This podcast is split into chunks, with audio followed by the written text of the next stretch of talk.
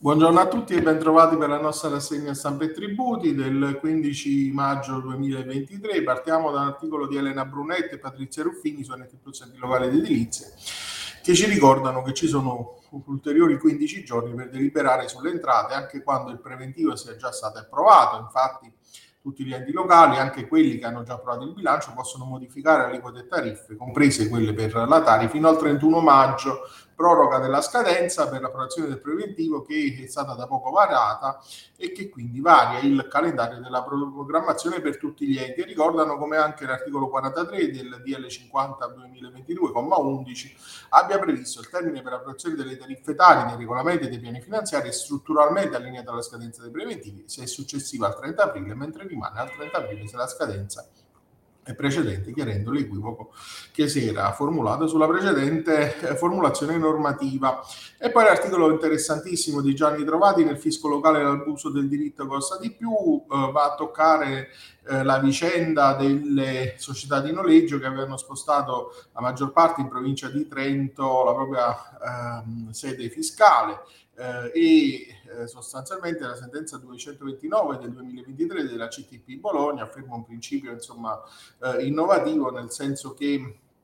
se il cuore operativo delle attività della società è rimasta nei dintorni di Bologna anche dopo il trasferimento al nord, dove hanno continuato a riunirsi i consigli di amministrazione dove è proseguita la registrazione di tutti i mandati dei procuratori, vi è la prova che la sede quindi è stata spostata solo per motivi eh, eminentemente fiscali e quindi su questi presupposti eh, poi si arriva ad un'ulteriore affermazione di principio, insomma, che eh, è abbastanza grave, nel senso che la provincia di Trento ha incassato legittimamente le somme versate dalla ricorrente a titolo di tasse automobilistiche e quindi è stata estranea al giudizio e quindi non è chiamata la sentenza a restituire 451 mila euro a fronte di una pretesa della eh, regione Emilia-Romagna di 878 mila euro. Eh, e quindi vedremo poi sicuramente insomma ci saranno sviluppi su questa eh, vicenda che ci porterà a definire meglio questi contorni dell'abuso del diritto all'interno dello Stato uh, e quindi tra enti, eh, anche se in questo caso sono regioni. Uh, interessante anche l'articolo su Ipso quotidiano di, Reda, um, di Leda Rida uh, Corrado, la riforma del fisco riscrive la salute del contribuente verso la delega legittimo affidamento, interpello, accesso contraddittorio, invalidità o tutte le motivazioni, su questi aspetti si dovrà focalizzare l'intervento del legislatore delegato in attuazione dei criteri e delle direttive della legge delega per la riforma fiscale che prevede la, la revisione della disciplina dello Statuto dei diritti del contribuente, da salutare con favore l'approccio partecipato che si muove attraverso la previsione di un'interlocuzione con gli ordini professionali, le associazioni di categoria, gli enti esponenziali dei diritti collettivi. Disegno di legge delega ehm, atto Camera 1038 regola la revisione della legge eh, fondamentale, quindi dello Statuto dei diritti del contribuente. Eh, anche in questo ambito la delega sembra rispondere all'esigenza di reagire legislativamente a alcune prese di posizione della Cassazione che negli anni hanno via via compresso lo spazio di eh, tutela del contribuente.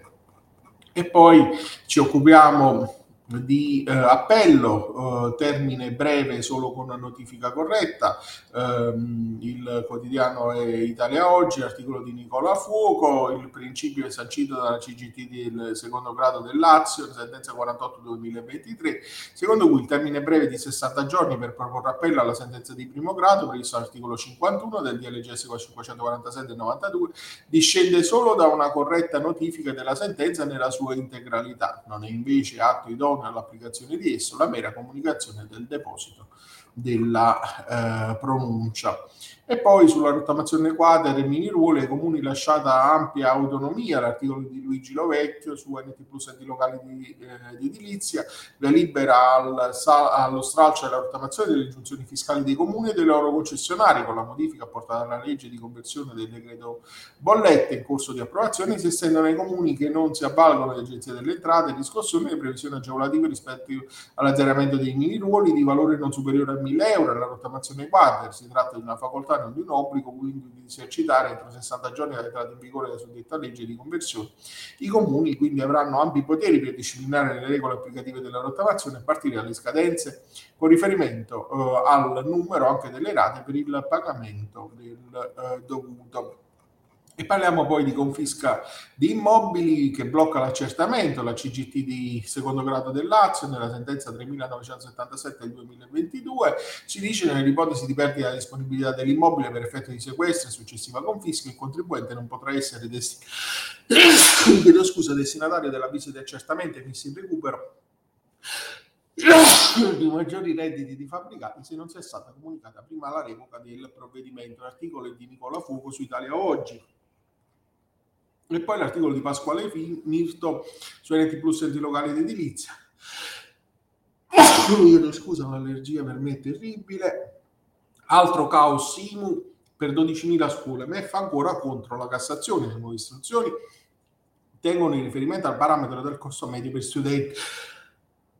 Le istruzioni al nuovo modello IMU per gli enti non commerciali emanate con il DMF del 4 maggio da utilizzare già per la dichiarazione da presentare il 30 giugno riprendono essenzialmente, salvi dovuti aggiornamenti, le vecchie istruzioni alla dichiarazione IMU, TASI NC, quindi ripropongono gli stessi problemi derivanti dallo scollamento tra l'interpretazione ministeriale e quella fornita costantemente dal giudice di legittimità. L'ultimo articolo eh, da Italia Oggi, il principio affermato dalla CGT di secondo grado del Lazio, sentenza 3777 del 2022, secondo cui l'avviso di accertamento catastale in maggiorazione della categoria e della classe chiedo proprio scuso oggi di un immobile deve essere congruamente motivato se riferito a microzone di appartenenza del bene. L'ufficio è tenuto a specificare se il mutamento è dovuto a una sistemazione dei parametri relativi alla microzone in cui l'immobile è nel corso deve indicare l'atto con cui si è provveduto alla revisione di paragrafi, ehm, chiedo scusa, dei parametri. L'articolo di, Nicola, di Benito Fu la troviamo su Italia Oggi. Ho finito di torturarvi anche con il mio eh, raffreddore da allergia. Vi auguro un buon proseguimento di giornata, un'ottima settimana insieme e vi do appuntamento a domani. Arrivederci.